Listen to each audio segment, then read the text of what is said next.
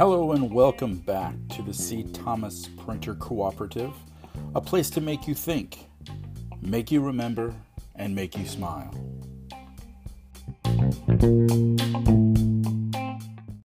Good morning. I'm Osterta Jones, and I'm back with C. Thomas Printer for the third installment of our historical series, Lessons from Argentina. Here we continue our study of the Argentina economy over the last hundred years to see if we can draw any similarities to our current economic climate. Good morning, austerity. Today I would like to address international shocks and how they have affected the Argentine economy in the 20th century. The 20th century was dominated by world wars, depression, the world of isolationism decreased while global interconnectedness grew. With the fall of the Soviet Union in the century's last decade, the world was largely open for trade, just about anywhere except for North Korea, Venezuela, and Iran. Just follow and find a McDonald's. Global standards of living went up dramatically as hundreds of millions of people were pulled upward and out of poverty. Argentina was poised to be one of these nations that would take the next step and being a leader in growing the livelihoods of their citizens. But it didn't work out that way. I again want to reference the paper, Introduction to Argentine Exceptionalism, and give credit to the authors Edward Glaeser, Rafael Tella, and Lucas Llach. They discuss how external shocks were the third key component to Argentina's poor economic performance over the 20th century, and we will investigate that. But I want to take it further and discuss their response function and how Argentina reacted to these shocks particularly.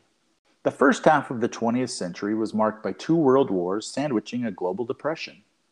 At the onset of World War I, Argentina was reaching its zenith on the global stage. Its commodity prices were generating large cash infusions to the country, and foreign investment was pouring in primarily from Europe to develop a reliable food source trading partner. What the First War did was divert funds from funneling into Argentina and into supporting the war efforts. As we discussed, the political landscape in Argentina changed in 1916 as the radicals took over with progressive ideas and they had a lot less focus on building an economic powerhouse in South America. When they were ousted by military coup in 1930, the external capital investment had already begun to dry up and the Depression only exacerbated the export woes. In essence, Argentina was living on its past successes. It wasn't feeling the extreme hardships that other countries felt. Germany, for example, dealt with the Weimar hyperinflation as it struggled under the unfair repayment terms of the Treaty of Versailles. Europe was rebuilding, and Argentina wasn't hungry but comfortable, as the Depression didn't affect them nearly as harshly as other countries. As the former boxer Marvelous Marvin Hagler said, it's tough to get up and go for a run when you are sleeping in silk pajamas. Argentina didn't have the destruction of the wars to bring about a change in their mindsets, so they never had to reset their intentions about which direction their country should go.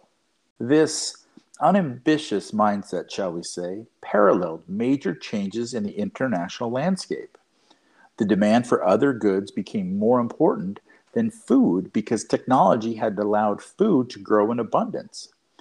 The real price of wheat fell 75% from 1920 to 2005. In essence, the world got really good at growing food with the use of fertilizers, leading to be able to grow a lot more food on fewer acres. Argentina had an abundance of acres, but they weren't comparable in quality to the American Midwest or even later to the Ukrainian breadbasket one of Argentina's main exports was suddenly in less and less demand globally. Because Argentina had positioned itself so well with its agriculture in the late 1800s, it was uniquely positioned to make the next step, moving up the ladder from agriculture to further value added industrial goods. Argentina did not take advantage of this fact and could not join Europe nor the United States in this economic advancement. Instead, the wealthy, which controlled most of the country's internal capital, was investing in rent seeking at the BNA, the Argentine National Bank. They were pursuing a rent seeking model of using social and political influence to generate returns. This is a far cry from reinvesting capital from grain and beef sales into factories, mechanical production, or technological improvements. It also created internal markets for products that simply were not up to the standards of the day internationally. So there would be little demand for them in an export market. If you have a government that mandates that you must buy something internally, then producers don't have to create the best product. They produce something good enough to appease the government bureaucrats that you are fulfilling their mandate. That was a very inefficient way to proceed as a country in a world that was increasingly becoming more globally interconnected. The low education standards and low upward mobility of the lower classes made it hard for entrepreneurs to create new products and services and move up the economic ladder. So while the lower class was not incentivized and the upper class was rent seeking, leaving the government to provide the capital for large infrastructure projects. Therefore, when Peron took over, he used government funds to build major infrastructure projects. There weren't Rockefellers, Carnegies, and Vanderbilts in Argentina investing in such projects. The Henry Fords of Argentina would have required a banking system that would encourage capital investment, and this was simply not a priority at the time. The other factor serving as a delimiter was the lack of education as Argentina was behind other advanced nations by 40% in years of schooling of its citizens as late as 1960.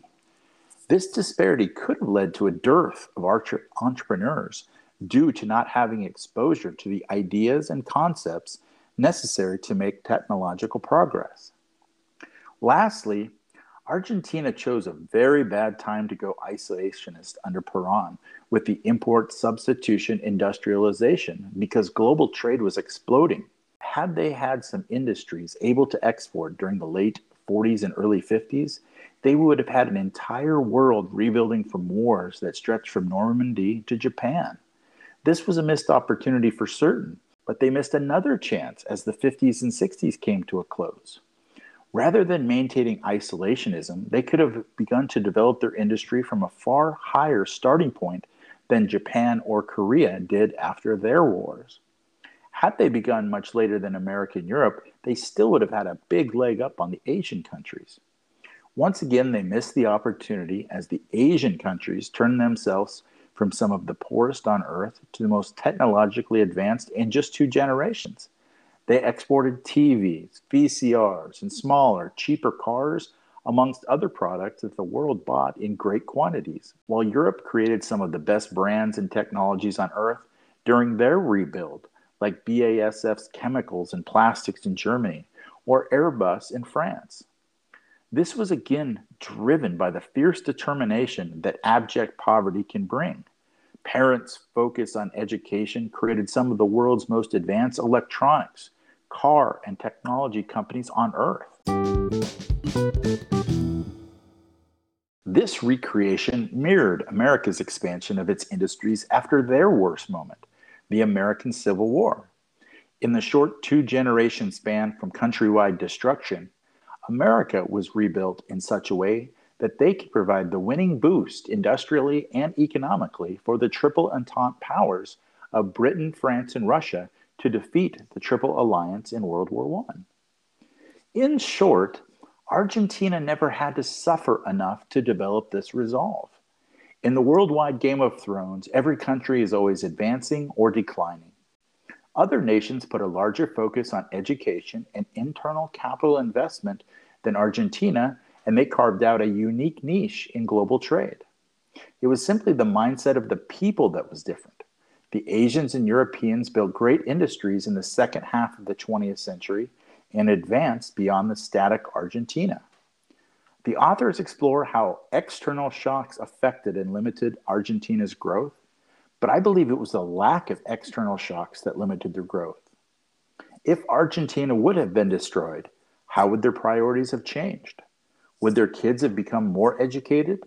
Would they have been forced to become entrepreneurs and develop different skills than just working for the government or at union jobs that provided just enough? Would this shift have pushed them away from a centrally focused country to a country of citizen achievement?